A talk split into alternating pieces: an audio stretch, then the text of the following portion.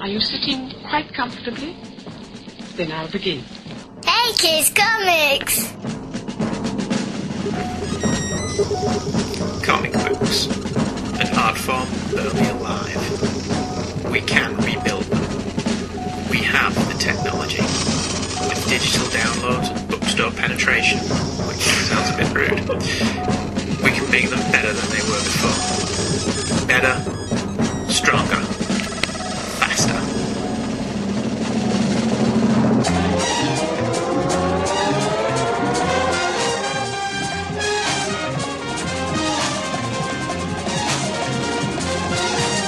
Hey Kids Comics! And here are your hosts, Andrew and Michael Leyland. Hello, everybody, Hello, everyone. and welcome back to Hey Kids Comics. Have you done anything this week? Nothing at all. It's like a rerun, isn't it? Mm. this is why we won't be missed. Every episode is exactly the same as the last one. from from like now on out until the end. Of, Yeah. The end of the show will be. If you didn't, nope, nope. No, nothing. not done anything interesting. Summer Not watched holidays are great. anything. It's no, I'm back at work, you bastard. Summer holidays are great. Yeah, just because you're a work shy, fop, lazy student. I'm, I'm, I'm neither of those things. At the moment, you're in between yeah. E- studes. educational limbo. you're in between educational opportunities, yeah. even though you know where you're going and what you're doing. Is that the excuse you use when you drop out? Like I'm in between. I'm in jobs. between educational opportunities. it works, I suppose. Yeah. So- all right, okay, so sure, we've got nothing to say, so our lips are sealed. Hmm. As David Byrne once had it. Uh, yeah, all right, should we do some emails then? Yeah. All right, well, here's the drill, people. Here's the sitch, as they used to say on Buffy the Vampire Slayer. Um, I'm going to have to start editing some emails to try and get more in as possible. I know that never goes down well. I apologise. People, people pelt me, don't they, when I edit emails with tomatoes and rotten fruit. but anyway, it's going to have to be done because otherwise we're going to end up with loads that don't get read. So we're going to try and get through as many as humanly possible. Well, superhumanly possible, I suppose. Uh, first one's Luke Giaconetti. Luke emailed in with revamped and in relaunch Michael. Hey guys, wanted to drop you a quick, albeit late, line about your second post crisis episode, which contained an issue I have actually read, which is a rarity for me. The issue in question was Flash number one, which I picked up many years ago at my LCS, always creatively named Big Annual Sale. Was it big? And was it annual? No, I think it was quite small biannual thing. Right. So I've heard. So the title was in fact incorrect advertising. Misleading. I haven't read the issue in years, but I remember it being a lot like I expected the first post crisis Flash issue to be, doing everything possible to distance itself from the pre crisis counterpart. For all that the net likes to grouse about how the DC universe turned dark, mean, and dismal during the 2000s, it all started back in the post crisis era, as DC desperately did everything they could to erase from readers' minds the silly, stupid company they used to be, and instead promote the mature, intellectual company they had become. Which is actually quite a good way of putting it. Mm-hmm. That is actually true about the post crisis in many ways. Those early post crisis flash issues are a mixed bag. I distinctly remember a really tasteless segment when Dr. Tina McGee is beaten by her crazed husband. It seems that they are being discreet by not showing the abuse directly, only showing the outside of the house and their dialogue. But then it all comes crashing down as we get sound effects which look borrowed from Batman 66 to give us the proper audio cues for the scene. Can you imagine DC doing something like that nowadays, or what the backlash would be from the interwebs? Uh, hasn't who wrote that? Was it Mark Barron? Mike Barron? I don't know. I was reading an interview with Mike Barron, and um, I think he's pretty much admitted to being coked off his head when he was writing The Flash, Okay.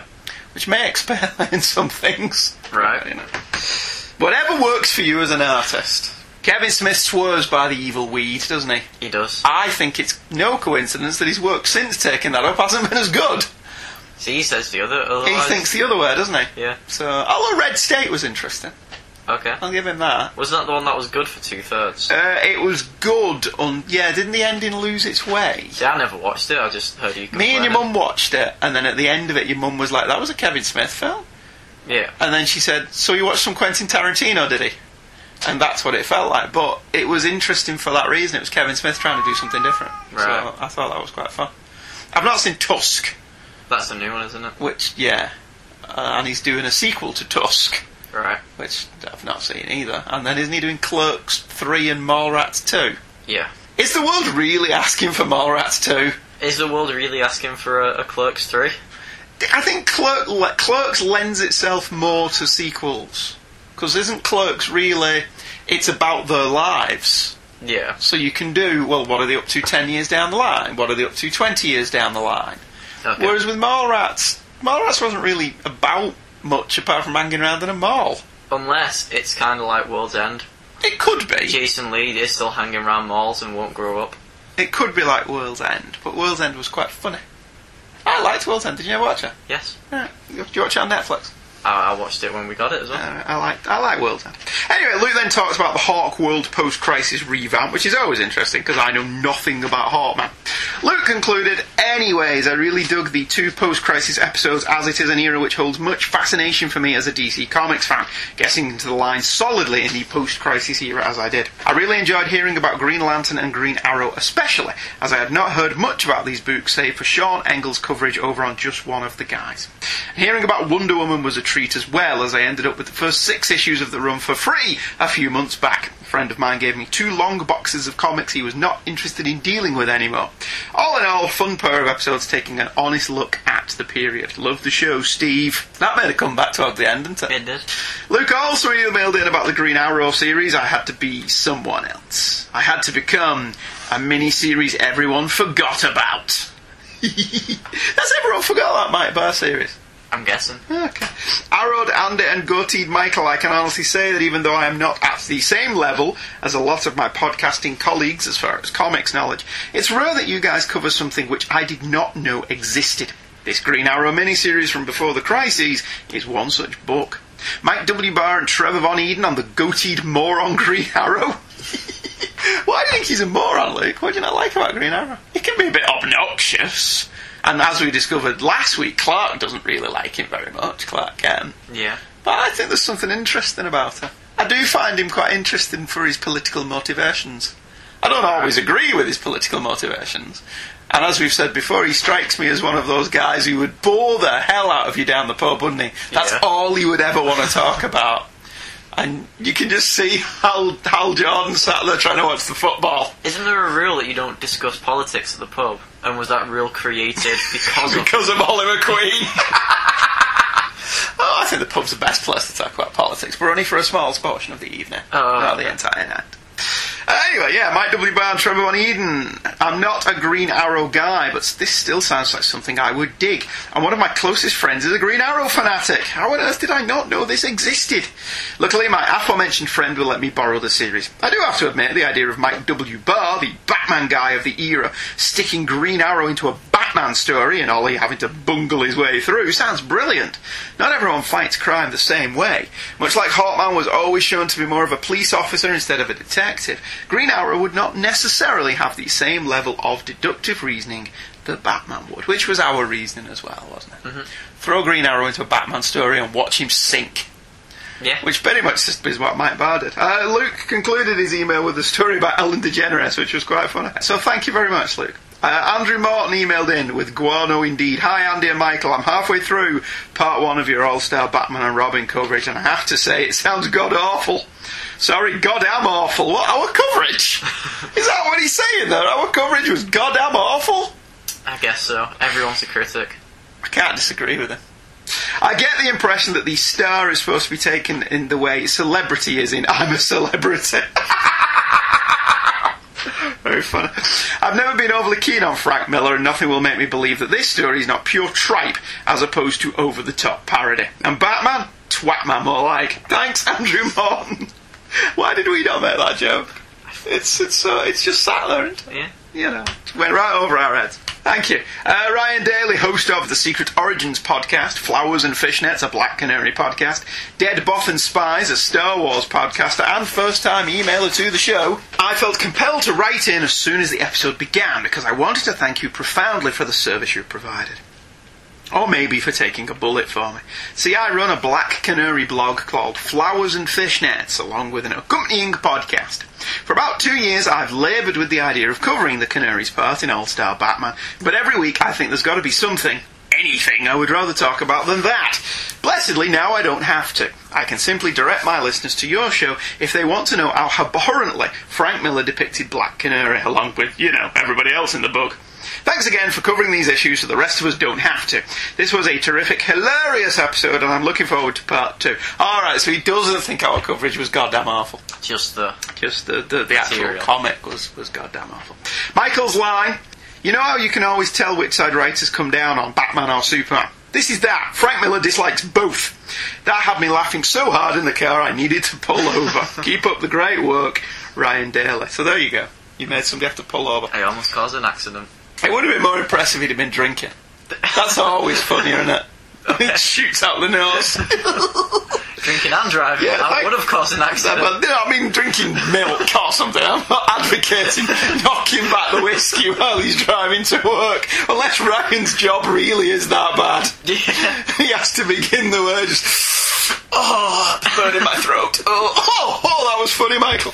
Oh, crash the car. that would have been hilarious. Yes, because uh, car accidents are hilarious. Are they not? Anyway, thanks, Ryan. And I like how he slipped in his um, his plugs for his podcast and his blog there. Very well done, very professional. I like that. It's very good. Chris Franklin has emailed in Hello, Leylands. First thing, Andy's reading of the Batman's infamous GD speech is award worthy. I like him. He's my favoritist. Ever. And your best. He's my favoritist and my best. I'm hoping he's serious. Right, okay. I want to see that on the list of nominations for some podcasting bollocks next year. Right. List of top favourite scenes from a podcast this year. I want that nominated. Oh yeah, they do podcast awards. They do don't podcast. You have to buy your way in. Do you? What a con! Have we ever won one? Yes, because you know me. Do you think I'm going to pay to get us nominated? Ah, right. No. The, the, the work is its own reward. Oh, okay. Uh, yeah, so nominate me, Chris. So we don't have to buy. Yeah, I, the I nomination. don't. I don't want to nominate myself because that's like raving egomania. Although apparently that's how you get an Emmy, innit? You have to. You have to. nominate You have to nominate yourself for consideration, yeah, yourself. Right, okay. to get an Emmy award. If you want something, go for Yeah, it. that's true. Yeah, very true. Uh, anyway, I agree. Continues Chris. That's another reason I like him. If this is Miller holding his successors accountable for taking his Dark Knight work far too seriously and applying it to every aspect of not only Batman but superheroes in general, then this is a brilliant in its own twisted, demented way pastiche. Rather though, I think this is Miller flipping DC the finger as he laughs all the way to the bank. This was around the time DC stopped caring about their public image and just let creators dump on them in any way that sold a book. DC certainly didn't market the comic as a satire, but as a straightforward series. And yes, I remember the early rumblings of this line supposedly being accessible to new readers and, God forbid, children. This is as far from kid friendly as mainstream comics can get, methinks. So I'm looking forward to your following episode covering the issues I couldn't bother to read. Thanks for enduring the pain for me and making it more enjoyable than the published work itself. Chris, waving back at you. That's because I waved at him. Nice. And I just did it again! oh, what a nerd. Chris also had this to say about All Star Batman and Robin. You brilliant, brilliant bastards. What a way to end coverage of a series that had no ending by not ending your coverage. Didn't that have a lot of people confused? I'm glad somebody got it. I was beginning to think that only me thought that was funny. Although all credit, it was Michael's idea, wasn't it? It was Yeah. you who said we should just end it. There shouldn't be any end tag. Should be no goodbye. It should just end. And I thought it was brilliant. I thought it was a brilliant idea. I saw responses and thought, hmm, maybe. Maybe it wasn't that brilliant. Yeah. I- it made me laugh. and that's all that matters. And that's all that matters. And it obviously made Chris laugh as well. Mm-hmm. And I, I know for a fact it made Sean Engel laugh. Alright. So there you go. we got it. I thought it was funny. I genuinely did. Genuinely made me chuckle. Stephen Lacey liked it as well. Right, okay. So that's funny as well. Not a whole lot to add to this, continues Chris, other than you guys picking this apart was far more enjoyable than having to read the bloody thing. I really love Batman Year One, so I hate to associate with it with this. And as Michael pointed out, this doesn't work as a setup for Dark Knight Returns, because everyone is friggin' nuts right now. The beauty of Dark Knight Returns is taking the legend of Batman to a somewhat logical conclusion, though a slightly skewed lens. The lens is already cracked, glued back together incorrectly, minus several pieces, and shoved in the wrong camera backwards. Looking forward to the next episode, or at the very least, your public apology about how you feel horrible about the episode abruptly ending and how you plan to finish it under the different name, perhaps Oi Brat's graphic novels or something. I do like that idea. Oi, brats! Pamphlets! Floppy, floppy. Oi, brats! Floppies! Yeah. Let's call them all the insulting names that we can think of. Hey, brats! In literature! do you like that one? Mm-hmm. That's quite good, though. Yeah, thanks, Chris. That was funny. And I do like the idea of, uh, of publicly apologising. I'm not going to, because, like I say, it made me laugh. I, I think we really should apologise. It was our fault for making it delayed. The fault was entirely on me. oh, no, he's on about the, the, the episode. I'm yeah, not, I'm yeah. not apologising for All Star Batman and Robin. No, no, I, I know, but we, we did actually record the last part of the show, and just to just to know you guys who actually did it, we'll be releasing teasers of it every month on this show, starting In four weeks. starting in four weeks. I see what you did there. That's, that was funny. Gabriel Jimenez has emailed in. Hello, guys. As usual. It's like old home week this week, isn't it? Yeah. There's a couple of newbies that have dropped by to say hi, but for the most part, it's all the old hands stopping in to say hello on the Pen Pen penultimate show. Uh, as usual, good episode. Enjoyed it. On to the second tier characters.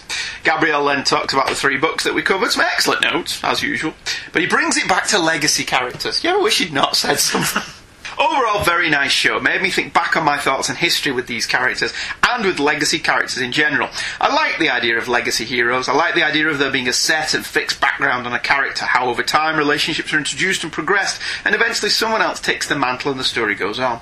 Unfortunately, we do not have a fixed continuity in the Big Two. Nothing can change too drastically. Everything is subject to the next creative team's decisions and preferences, and you never know whether the next retcon will happen. It gets to the point where it's difficult to emotionally invest in any story or title by the main publisher or superhero comics in general. It sometimes seems that it's more of a chore to keep track of all the changes, what's currently in continuity, what's not, compartmentalising separate continuities and the specific history for each of them. That doesn't seem as fun. Geez, I feel old and curmudgeony. Anywho, my two cents. Keep it up, fellas. Gabriel. Thank you very much, Gabriel and Chris and Luke and Ryan and Andrew and everyone else who has emailed in. We will get to your email very soon. Again, humblest of apologies for doing some editing, but I want to try and get through as many as possible before we wander off into the sunset. But that's not happening yet! We'll be back after a break. Dinah Lance is a fighter, and her one woman war is against the czars of crime, the frightened men who dread the blonde bombshell, otherwise known as Black Canary. Writer Robert Kaniger and artist Carmine Infantino created Black Canary in 1947. She debuted as a masked femme fatale that kind of skirted the law, but pretty quickly she evolved into a civic minded crime fighter. She has mastered multiple martial arts disciplines and unarmed combat forms. Her canary cry, when properly focused, is powerful enough to punch a hole through a wall. Black Canary has, in one form or another, been part of multiple incarnations of the Justice League, the Justice Society, and Birds of Prey. I freaking fell in love with Black Canary, and I'm proud to podcast about her adventures in comics and television. Flowers and Fishnets, a Black Canary podcast. Planetary is writer Warren Ellis's magnum opus. Now I know what you're thinking, and you're right. Andrew, you're thinking, surely that's Transmetropolitan. Well, yes, lovely listener, you would be correct in singling out Transmet, a wonderfully angry slice of science fiction dystopia. But wait, says lovely listener number two. What about the authority? Again, yes, lovely listener, you would be correct also in singling out Ellis's take on the superhero genre, without which Mark Miller wouldn't have a career. I guess Warren Ellis has a lot of magnum opii. Is that the correct thing for multiple magnum opuses? It is now. It is now. Planetary was different to the Authority in that it would be Ellis's chance to look at the superhero genre rather than superheroes, and he uses it to explore a lot of his favourite themes, conspiracy theories and mythic archetypes, and featured as its title characters a team of individuals known as Archaeologists of the Impossible, which is as Ellis a name as one can hope for. The team are Jaquita Wagner, strong, fast, and almost invulnerable. The drummer can detect and manipulate information streams such as computers and other electronics. Ambrose Chase, who can create a selective physics distortion field, and new recruit Elijah Snow, who can create intense cold and extract heat. This field team travel the world investigating strange phenomena, including monsters, aliens, and other superhumans, unusual relics, and suppressed military secrets for both the betterment of mankind and out of sheer curiosity. Over the course of the series, Ellis embarked upon a number of crossovers with other DC and Wildstorm characters, although sadly, the potentially most interesting team up with the Fantastic Four never happened. A crossover with Batman was particularly interesting. My favourite, though, was the team up between the Planetary Team and the Justice League, albeit not the Justice League of the DCU. Aided by the awesome artistry of Jerry Ordway, Ellis scripted Planetary JLA Terra Occulta, which we have in this. What is this? I don't know. 100 page giant spectacular thing. Do you- Oh, there was a solicitation the other day that made me laugh. Right. It says 100 page spectacular reprinting Lois and Clark's wedding, and then underneath it said 96 pages. I presume it means without the cover. Yeah, yeah. But that, that genuinely made me laugh. 100 page spectacular, nah, really. Uh, this was because they released the Batman one in the deluxe edition Yeah, they released the Batman one in overpriced deluxed edition. and released these two together. And which- released these two in dirt cheap. Just release them all together. Yeah, put them all in the same volume, numpties. Yeah, so I, I don't know. Uh, You've read Planet Trainer. Yeah. Have you read all of it? Yeah. I have also read all of it. You can very definitely tell where he, he stopped writing it And then came back later. because it turns into a completely different. Yeah, when it comes back. What they do? Team up, fight against the Fantastic Four. Yeah, it's a Fantastic Four analogue. Yeah. It's not the Fantastic Four. They become the primary antagonists when it turns into a superhero story. Was that Cassidet's fault? Or was it Ellis? I thought it was Ellis's fault. Was it was Ellis like I need a break? Yeah. Because didn't they do something like twenty four issues over forty eight years? yeah. Something, yeah. Something like that. it just felt like that. Yeah. Yeah. Okay. Yeah, see, we don't give that a hard time though, do we? And, uh, maybe it's uh, we weren't reading it That's as true. it was going along. Yeah, so alright, fair enough. That seems fine, yeah, okay. Um but uh, yeah, Terra Occulta. Uh, the cover doesn't feature the planetary team at all. Clark Kent, Bruce Wayne, and an Emma Peel inspired Diana Prince stand on a rocky outcropping in front of a blood red sky and a low hanging moon. Reflected in the water before them, the more familiar figures of Superman, Batman, and Wonder Woman. It's by Jerry Ordway. Do you like the cover? Yeah. It's alright, isn't it? It feels like the Justice League proper are only on there to tell us that these are the Justice League analogues. Yeah, to, to give you a clue that that is Bruce, Clark, and Diana. Yeah. and Diana's the only one who's actually wearing a costume of kind. Clark's rocking the Smallville red coat, red shoes, blue jeans. He- He's wearing, he's wearing like a shirt and tie and trousers and a cardigan. Yeah, but it's red and blue though, Yeah, oh, oh of so course, you're yeah. rocking the Smallville primary colours Right, thing. yeah. And obviously Bruce is all in black He- yeah. because you know he's Batman. Yeah. Not the goddamn Batman in this. No, he's, he's just the Batman. He's in just the Batman in this. Should I tell the lovely listeners what happens in this story? this. Okay. In another universe, Bruce Wayne, Clark Kent, and Diana Prince team up to take down the Planetary Organization. This conglomerate of but a few have been secretly controlling the course of humanity for many years, with their past crimes including the death of the Kents and the destruction of Paradise Island. After years of investigation, Bruce now has proof these people are thieves, murderers, and war criminals. These three head to the lab of Julius Erdal, a time physicist.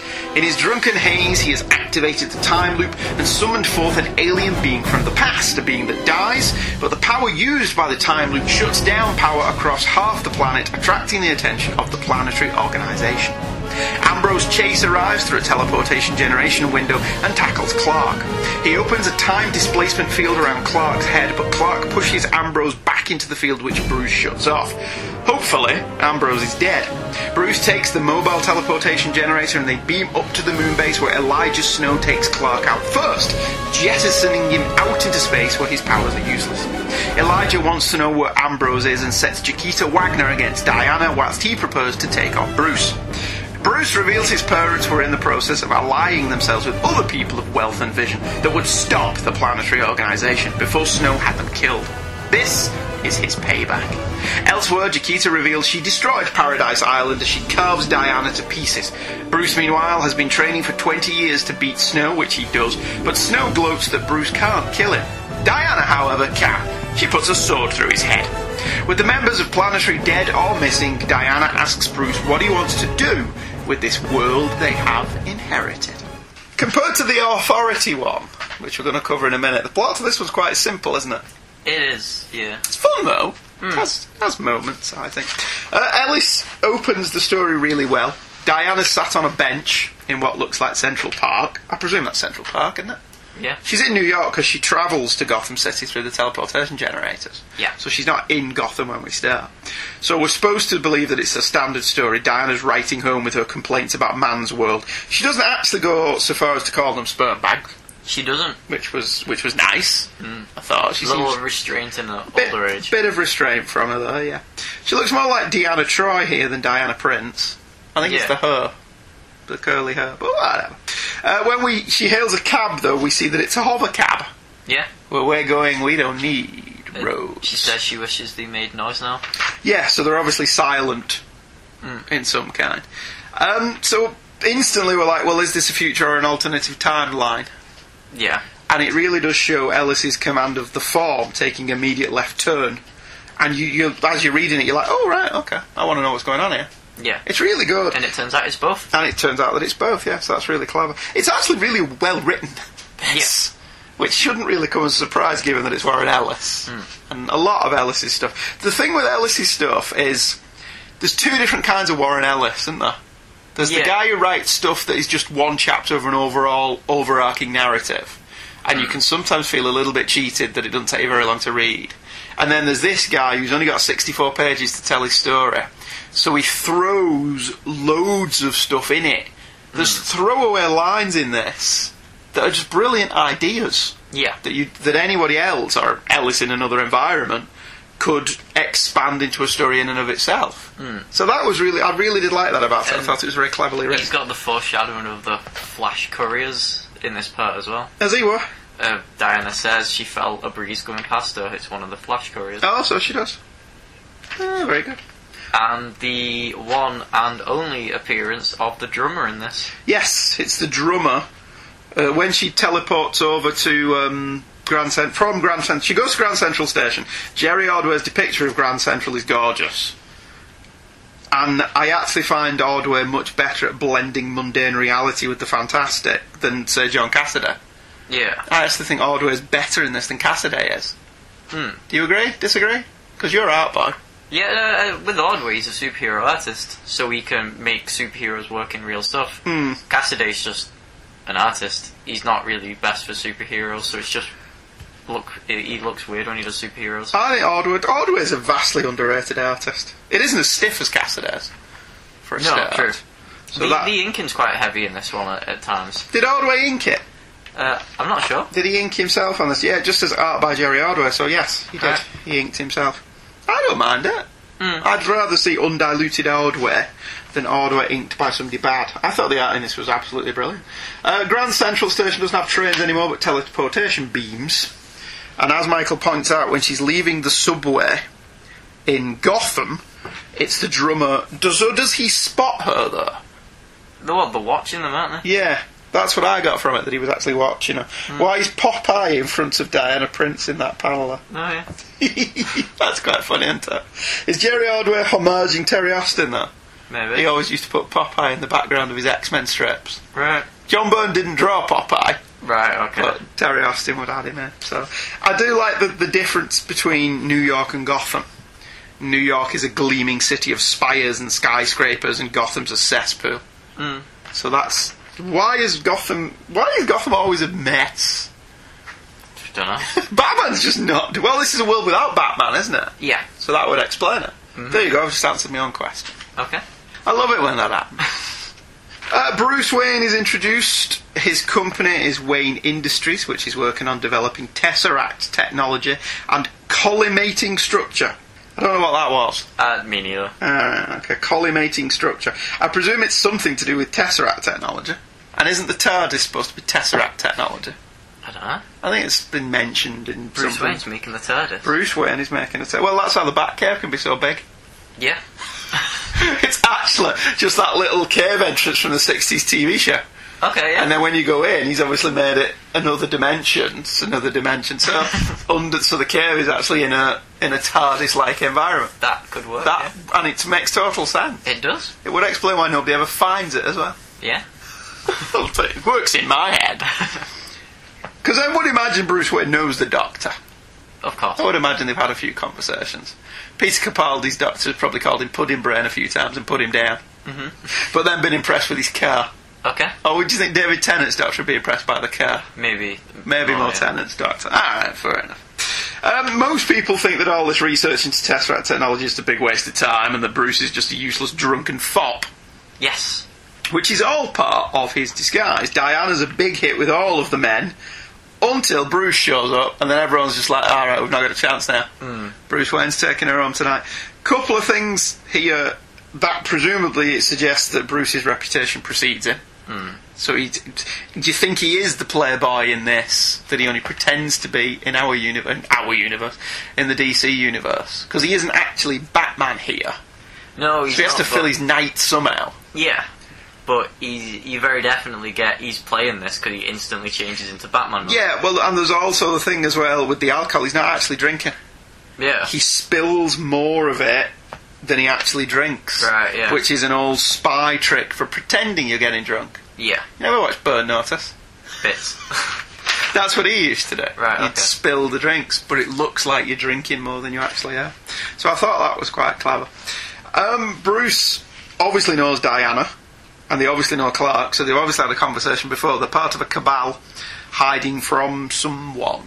yes, We don't actually know who, although it's called Planetary, Yeah, so you can probably hazard a guess that it's Planetary. I, I like.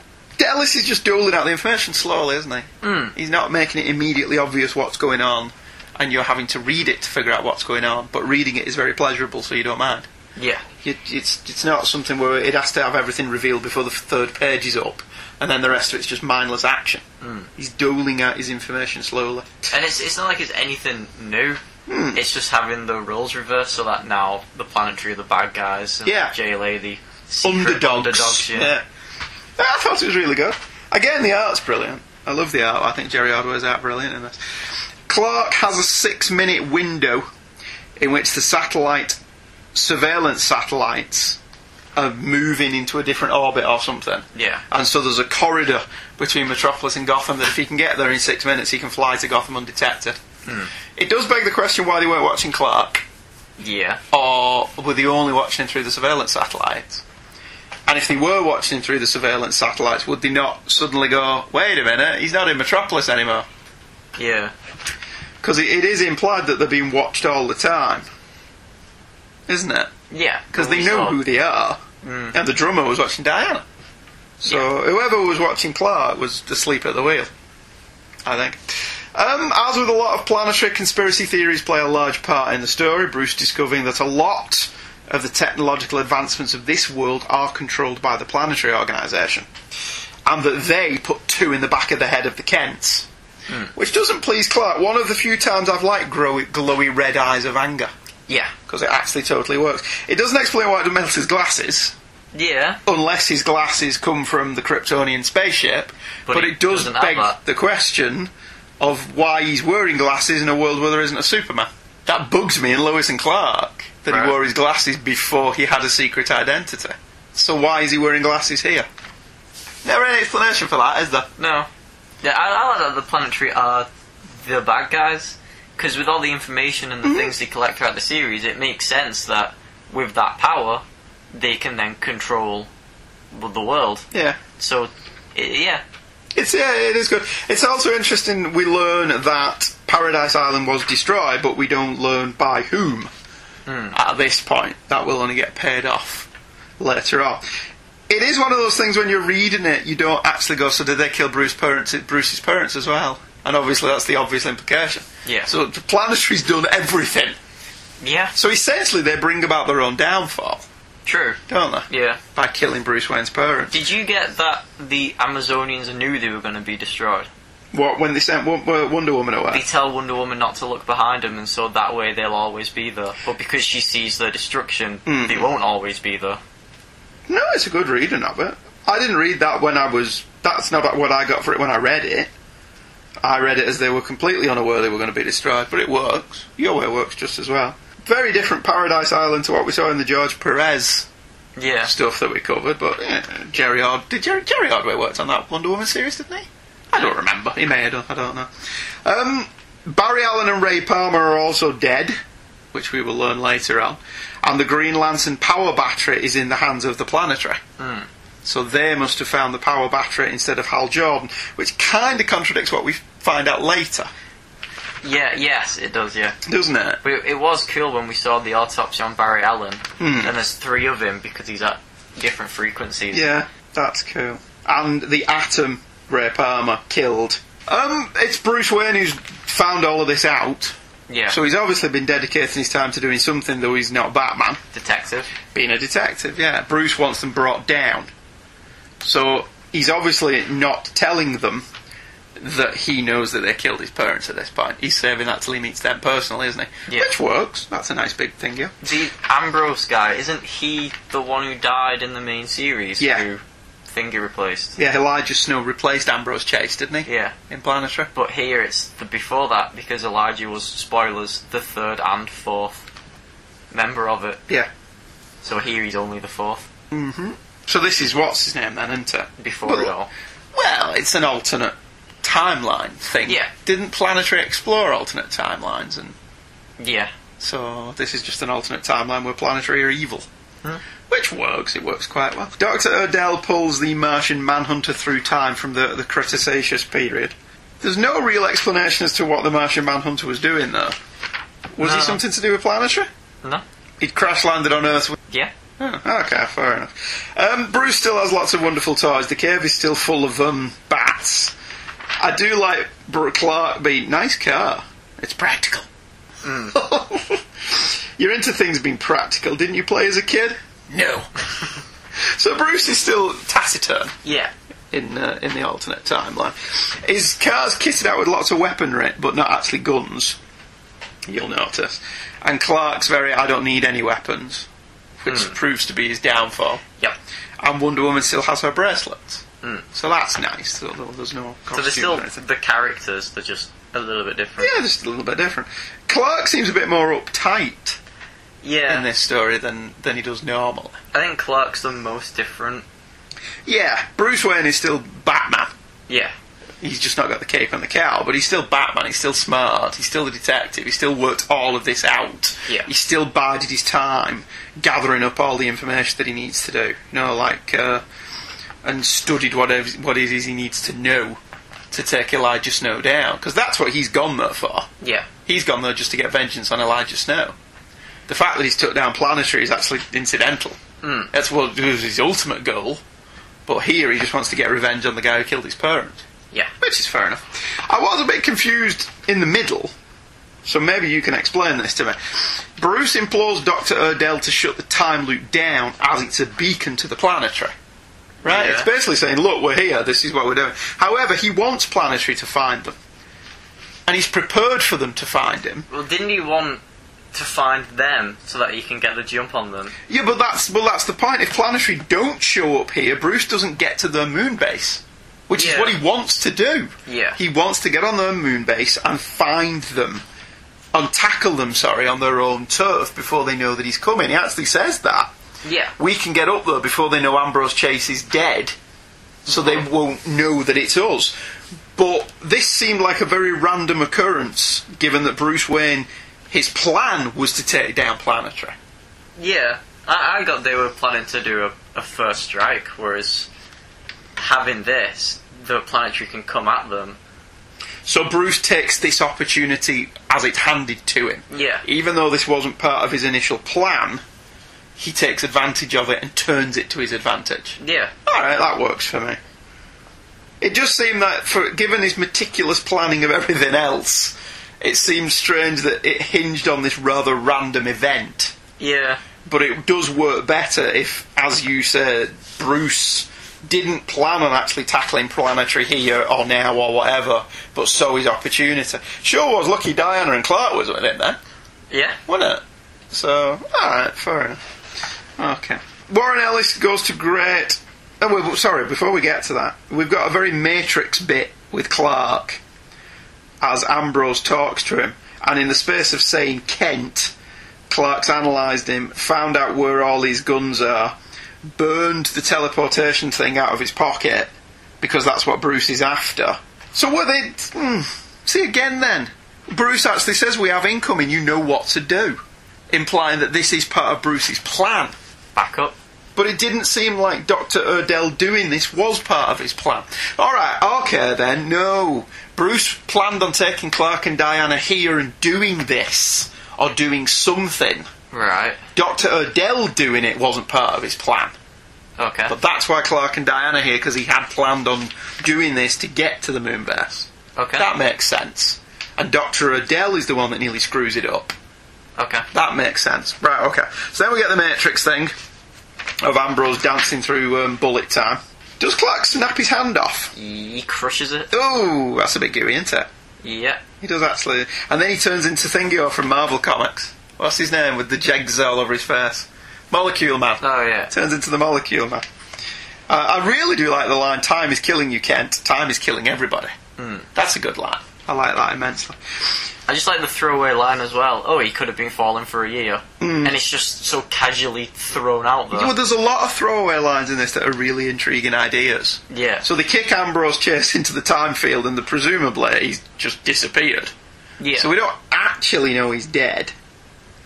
But for Mm. the purposes of this story, let's assume that he is dead. So it makes sense. I do like the visual effect on the time displacement portal. yeah. That's pretty cool. It's very like that's how they do Doctor Doom's time machine nowadays, isn't it? Well, that's that's just how they've done it throughout the Authoritarian Planetary. Mm, it is good. Uh, the first thing that Elijah does is take Clark out, and Warren Ellis goes to great pains to explain exactly how this works. He points out that solar energy gives Clark his powers.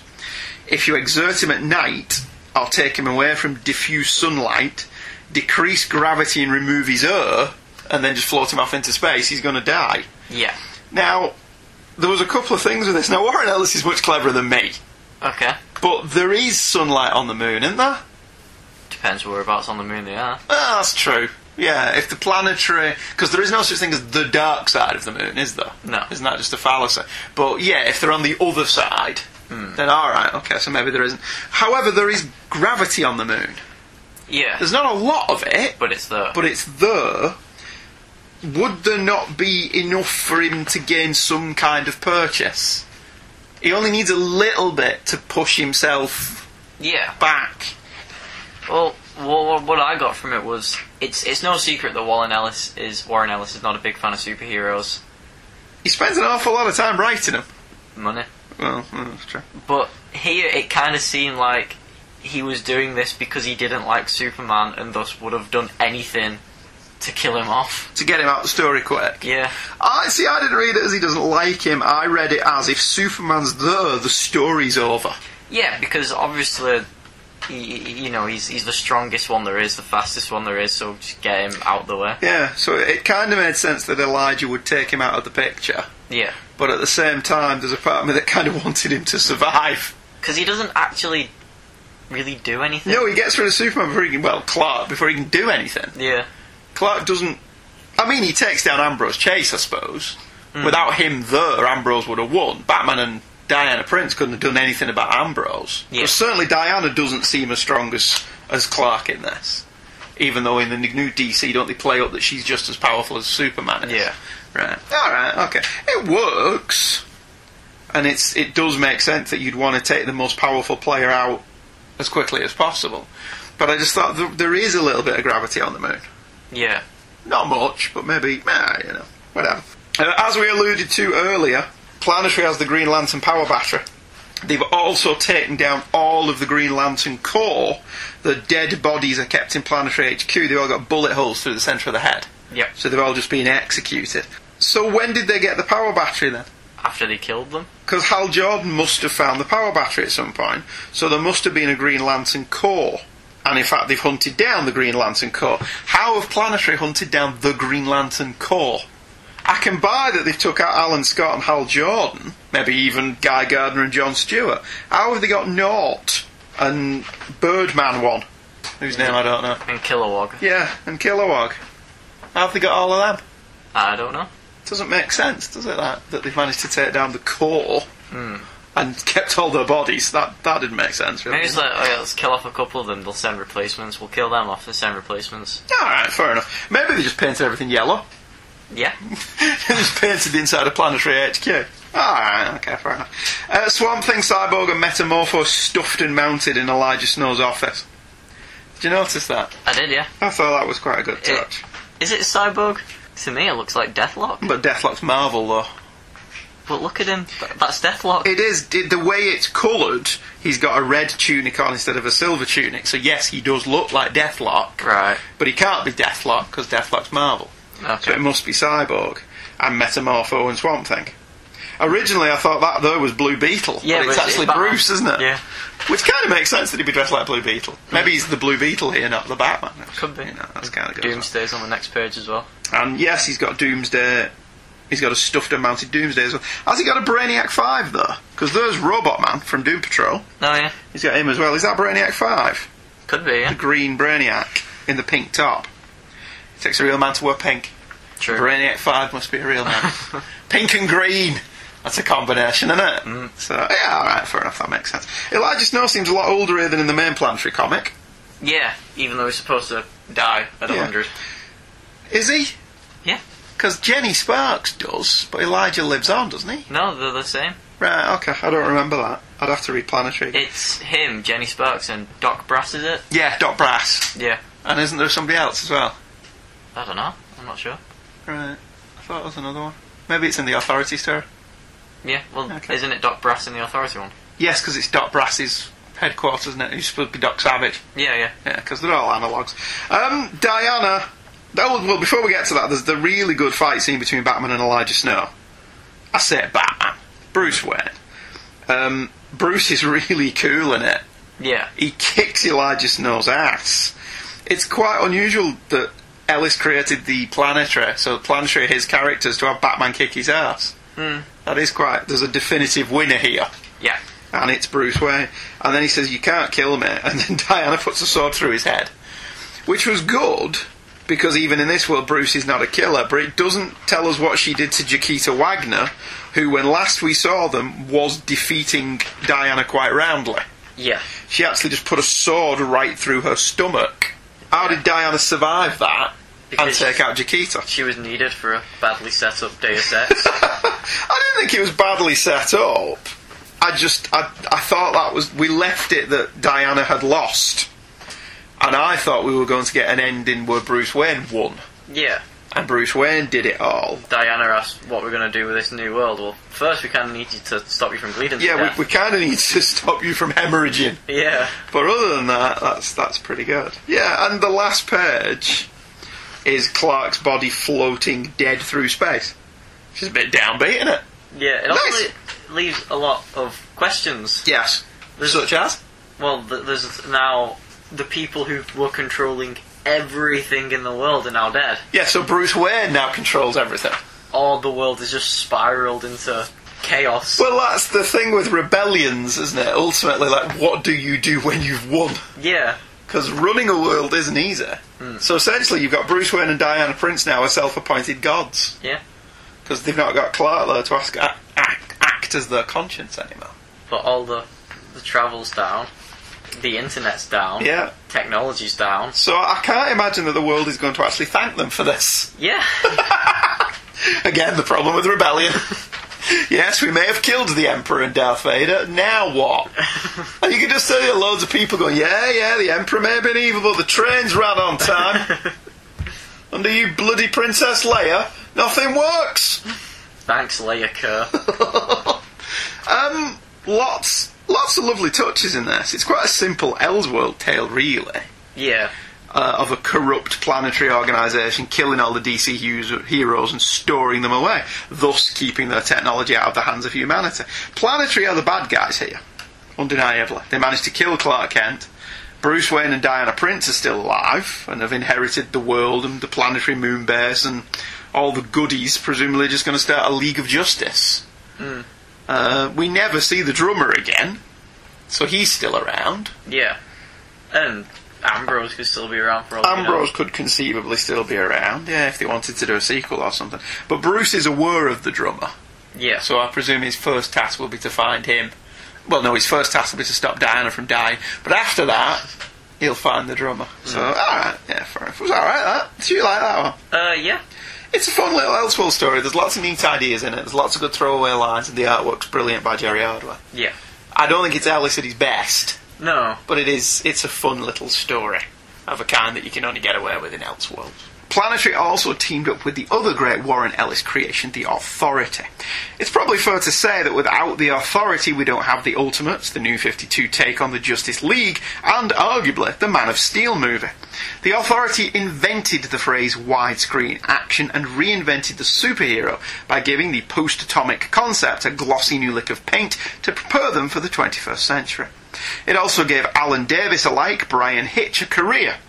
With his radical reinterpretation of superheroes as amoral thugs, Ellis tapped into a long thought dead idea the superhero as fascist, ran with it, and created a new paradigm for a superhero comic that, sadly, other creators couldn't emulate no matter how hard they tried. Nowhere was this more in evidence than in The Authority itself, which stopped being as thought provoking the minute that he left. Teaming his two concepts together seems so obvious. And he does it really well. Yes. Because this one isn't an Elseworld concept, is it? This one clearly fits in with the Authority and Planetary's continuity. Yeah. It has more impact, I think, on Planetary continuity than the Authority. The Yeah. Authority kind of just don't know that they're there, Hmm. whereas Planetary are aware of what Authority are up to all the way through it. Yes. Ruling the World was written by Ellis with art by Phil Jimenez. Is it Jimenez or Jimenez? So was Jimenez. Jimenez! Jimenez, whatever. Uh, the cover's just like a mirror image thing, isn't it? Yeah. It's the authority at the top and planetary at the bottom. The night it's midnighter, isn't it? Yeah. Who's the grey haired dude? The Grey Hood. Oh, it's Apollo. That's Apollo. Who's the others? Oh, it's been a long time since I read Authority. Yeah, one's Jenny Sparks, which puts this before she actually dies, because she does actually die in Authority, doesn't she? Yeah. Well, this, Spoilers. this is in the middle of the two trades, I think. Is it? So it's before Ellis's last, because he only wrote twelve issues, didn't he? Yeah. Then Mark Miller took over with Frank Whitley, Mm. and then didn't it just go downhill rapidly at that I point think it did, yeah. after Ellis left? All right, is it still being published? The Authority? Oh, it's becomes it became Star um, Stormwatch. Did it? With no, Mark. Stormwatch became the Authority, didn't it? No, New Fifty Two Stormwatch Oh right, okay. by Cause, Paul Cornell. right, because Stormwatch were killed off in an Aliens crossover. Yeah, and Authority came from that. Yes, yes, it did. All right, fair dues. Planetary and the Authority are fighting together against a big old giant octopus in the middle of Rhode Island. I say they're fighting together, but they don't actually communicate or even acknowledge each other. The Authority handles the actual blowing stuff up portion of the fight, whilst in flashbacks to 1931, we learn that an author has invited Snow to view some strange eggs that came from the bleed. In the here and now, the drummer touches one of these eggs, causing the big old battle we see here. As Planetary watch the Authority handle things, Elijah Snow recognises Jenny Sparks, and Jaquita thinks it's time they all learned a bit more about the Authority, especially as they are now the leading ruling power on the planet. Jaquita proposes an uninvited trip to the Carrier Authority headquarters, a move Elijah is against, but both Jaquita and Drums think there is too much useful information in their computers. Besides, the Carrier is 50 miles long. Planetary can be in and out before anyone knows they are there. Famous last words. Meanwhile, on the carrier, the authority deduced that the egg was a device designed to specifically kill humans. Jenny vaguely recognises Snow, but she doesn't recall from where. Either way, the egg has led them to the Adirondacks, which is also a planetary base where a planetary analysis team is working on many artifacts already found by the planetary. Sadly, they are mostly dead, killed or soon to be killed by the son of the man who performed the autopsy on the author from earlier. The man became obsessed with finding a way to the bleed after finding writings on the author's body, writings only to be entrusted to a person who understands death. The final scientist manages to get a signal through to Planetary before he is executed, and the man activates the snowflake. The Authority are also alerted to the problems in the Adirondacks, and whilst the Authority fight an army of killer robots, emerging from the bleed, Planetary finds the dead body of the man who activated the snowflake. Independently but simultaneously, both parties deduce that there must be a focused intelligence directing this campaign to destroy the Earth, and this entity is called a World Ruler, which is a twisted version of the Authority. Chiquita kicks the device that's spawning the robots back through the snowflake as Elijah Snow destroys the computer generating the portal, and the evil Authority are shut out of our world. Outside, our Authority have defeated the robot menace. The next day, Elijah and Chiquita admire the world they helped save, both ponder the authority and what they would do if they ever had to shut them down. And some of that synopsis was helped by Wikipedia. Because it started to get a bit confusing, didn't it? A little bit, yeah. This one. I was so, what? Yeah, th- oh, right, yeah, I get it. So, alright, so thank you, whoever wrote that. that I only stole a paragraph. Okay. I don't even remember which paragraph it was. I think it was that last one. You know, when it all starts going crazy as hell. Yeah. Anyway, I love Jenny Sparks. I've always loved Jenny Sparks. I like that she had a story that was told Yeah. beginning, middle, end, and she was done, wasn't she? They did that spin off miniseries, The Mark Miller one. but Matt Miller wrote that. Yeah, which was actually quite good. Which was, it was, yeah. Did John McCrea drew it, didn't he? Yes. Yeah, so that was actually quite good. Um, she also inspired Rose Tyler in Doctor Who. Okay. I don't know that for a fact, Ah, okay. but I'd bet money on it, given her Union Jack jumper that she's wearing Hmm. and uh, what Rose was. How do we know she's British? She's wearing a Union flag t-shirt. Why would she not? True. She should have my Superman S with the flag in. She should have someone there for Canada and Ireland. Have you? I'd love that. I think I should, I would, I'd like to have one for every flag in the Yeah. world. Have them outside the United Nations. Yeah, Superman S's with different flags, and that would be Yeah. awesome. Actually, that would be cool. Uh, the planetary in this story are a lot more likeable than the planetary of the previous story, although here they aren't the bad guys. Yeah, This is our planetary. Yeah, uh, this is, this story is also a lot funnier. Yeah. There's some brilliantly funny lines in this, and Elijah Elijah really does like drums in this story. Yeah. literally kicks him in the arse at one point, which was very very funny.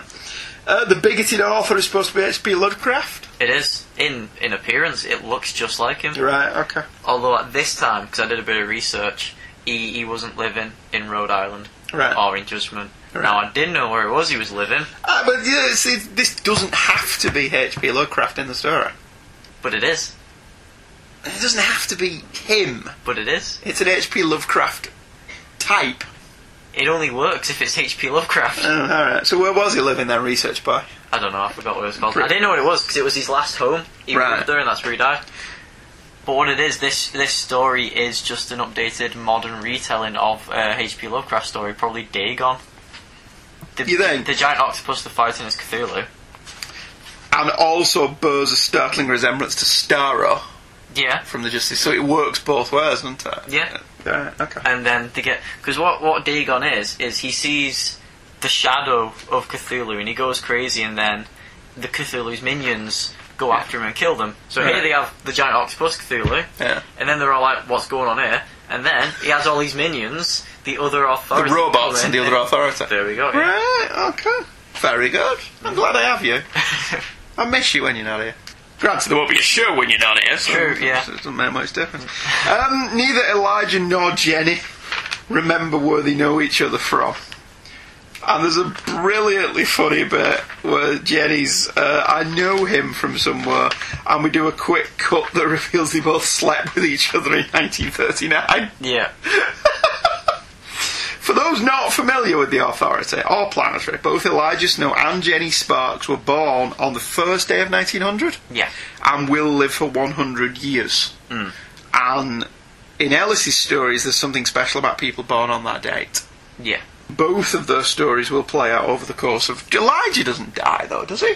Well, that's what was funny because Jenny Sparks, we saw what happened to her, and it was on the turn of the, the millennium. Yeah. Whereas because of the delay in Planetary, it's like 2007, and it's still 1999 in story. Alright, so Planetary. I see, I don't remember if Elijah Snow dies. I can't. And we've read it all. I haven't mean, we? he has to. We know he does Yeah. because Jenny Sparks. All right, fair enough. There are the usual nods and pastiches of JLA and the Avengers, as well as being the nod to H.P. Lovecraft, like Michael says. Uh, Elijah Snow really hates the drummer, which is brilliant. My favourite abuse of him is when the drummer says who's going to go through the dimensional portal first, and Elijah kicks him through it. Hmm. I, I like um, I'm, I'm just fixing his throat. So, Yeah. So you don't want his coffee. I'm just modifying his windpipe. Yeah. Why does he dislike him so much? Because it's his fault, because he touched the eggs. I don't know. He never liked him. All from right. The story. See, within this storyline, he Elijah said, "Don't touch anything." What part of that was unclear. Yeah. And drummers touched the eggs, which has brought the octopus into being, hasn't it? So this is masterfully structured by Ellis in terms of a read. Hmm. Despite both being written by Ellis, the Authority and the Planetary are actually two completely different kinds of strips yeah. aren't they, in tone. And to get around this, Ellis ten- tells a story where planetary and authority are working the same case but different angles. So they don't actually meet each other, which Hmm. No. is brilliant. I think somebody called it a non team up. Yeah, okay. which is great. I can get behind that. The Authority do all the ass kicking, and Planetary do all the sneaking around, yeah. which fits in with both versions of the comics, doesn't it? Hmm. Authority was like we say, big, big ass widescreen action pieces, Yeah. and Planetary was a lot more cerebral. It was very definitely Brian Hitch and John Cassaday. Yeah, it was the difference between the two artists. And it's all very action packed at the end. Does get a tad confusing, but you've got to pay attention to it, so that's good. And I'm a sucker for a good last line. And in this, Elijah says, Strange world. And Jaquita says, Let's keep it that way. Mm. That's a brilliant ending. I really did like it. Maybe that's why these two stories go well together then. Hmm. They're both about ruling the world. Yeah. Well, is that what it's called? It's just called Lost Worlds, isn't it? Um, I'm not entirely certain I knew what was going on here the first time I read it, but subsequent rereads, it opens up a lot more. It was a bitch to synopsis, which is why I stole the last paragraph from from Wikipedia, I think, Right. because it did get quite hard work. And I was running out of time. I think I only finished this the day before yesterday or something like that. And I've not reread it, which is I normally do. Uh, this ties in more with the overall planetary series than, than the JLA team up did and the whole non-team up angles very well handled. But this captures the humour of Planetary better than the other team up. But the nature of the story that it's telling in the JLA one by Jerry Ordway was largely humorous, wasn't it? Yeah. Humourless. Sorry, not humorous. Jimenez's art is good, complements the action well. Very Perez level of detail to it. It's very different to Brian Hitch's work. I think it's very similar to Hitch. Do you think? Yeah. It's more comic-y. Although it's Jerry Ordway, so he's quite comic-y as well. Yeah. I think I don't like know, maybe I don't know. Jimenez is the logical choice when you're not having Hitch Hmm. for the authority. I mean, definitely more so than Frank Whitley. I don't think I've read any of Mark Miller and Frank Whitley's stuff. The first stories and the I second know, trade. like I said, I don't think I've ever read it. I think I Okay. stopped with Warren Ellis. yeah. I bought the both trade paperbacks and I stopped when Warren Ellis left, and I don't think to this day I've read Mark Miller's first story arc. Right, okay. There's probably a reason for that. Could be. I think I read something that just wasn't as good after Warren Ellis left, so I just ended when Warren Ellis did. Yeah, one, one of the signs is that is you know the ambiguity between the relationship Apollo and Midnighter have. Ah, yes. The one of the first. Mark Miller took it on, didn't he? Yeah, yeah. So there's no ambiguity then, is that what you're going to say? That's exactly what I'm Yeah. going to say. So from subtle to as Mark subtle Miller. as a brick. yeah, from subtle to Mark Miller. Right. See, my thinking was if Mark Miller's work is really crap on the authority, I can't unread it. But if Yeah. I just stop when Warren Ellis stops, It I've never never happened. read that stuff. The Yeah. authority is just this perfectly formed little 12 issue arc. Okay. And I think it's telling that in the current hardcover reprint of it, it's only those first 12 issues. Right. They've Okay. not reprinted Mark Miller's stuff, they've stopped when Warren Ellis stopped. Right. So I stopped there as well, and I've never followed up with the Miller Quitley stuff. Although Garth Ennis wrote some stuff for the Authority, didn't he? Didn't he write the Kev stuff? He did, and so did Morrison. Right. That was back when Jim Lee was doing it, wasn't he? I don't know. Oh no, that was that was Wildcats, Yeah, wasn't it? this this was back when Mark Miller only had a career because he was piggybacking off Morrison. And Ellis. Well, it was Morrison that got him in the business, which is why he's not the biggest fan of Matt Miller anymore. Right. Because as soon as Matt Miller made it big, he forgot who got him into the business. Well, he's referenced. Um, I read something with Grant Morrison the other day. It may have been an interview you showed me, when he said something like, "Back when I was twelve, and I thought it was fun to make fun, make fun of the French." Yeah, And I thought, was that a dig at Mark Miller and the Ultimates? right. because it kind of works. doesn't Yeah, It? All right, fair enough. Uh, there's a lot going on in this. yeah. Ton of stuff going on in this. As usual for Ellis, he chucks more ideas at the wall in one throwaway team up than most writers do in six issues. I'm not saying he doesn't do compression, he does. But when he's focused like this with an unlimited page count, he delivers some great work. These were good. These, Yeah. were, these were two really fun comic books. I don't. Why did we pick them this close to the end? We wanted to do the Authority and Planetary, didn't we? Yeah. We've had them down on the list for doing for some considerable time, and at this point, it's just not going to happen. So do both. So we just thought, because originally we were only going to do the Planetary Authority one, weren't we? Yeah. And when I dug it out, and both of these were in this, and I looked at Jerry Ordway's out and thought, ah, let's do both of them. Well, I said I prefer the planetary authority one. I like them both. I do think the Authority team up is it's more in keeping with Planetary. Yeah. Whereas the JLA one's just like a fun little Elseworlds tale, isn't it? Anyway, it's good that. That's good. Uh, nice little diversion before we enter into our final trilogy of philosophical blockbusters. Oh, yeah. That's what it is next, isn't it? Next time on an all new episode of Hey Kids Comics, the pen, pen, penultimate Something like episode, that, something yeah. like that. Yeah. Uh, closing time. The sun sets on Tommy Monaghan and the Hitman. We'll see you next week. Bye bye. Goodbye.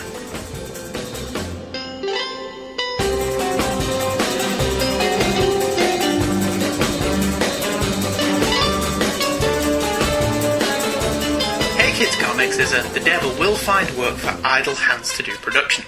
The music and sound clips used in the show are copyright their respective copyright holders and are used for review and illustrative purposes only, and no infringement is intended, so don't send your phalanx of highly paid lawyers after us as we have no money. Certainly this show has not turned into a lucrative revenue stream, as no money is made from this either, which vexes us. The opinions of Michael and Andrew expressed in the show are the opinions of Michael and Andrew and no one else. They own them, cherish them, and look after them, but are probably not to be taken too seriously. New episodes drop every Thursday at twotruefreaks.com, and we can be emailed directly at heykidscomics at virginmedia.com. We can also be friended on Facebook by using Hey Kids, all one word as the first name, and Comics as the surname. We do hope you enjoyed this episode of Hey Kids Comics.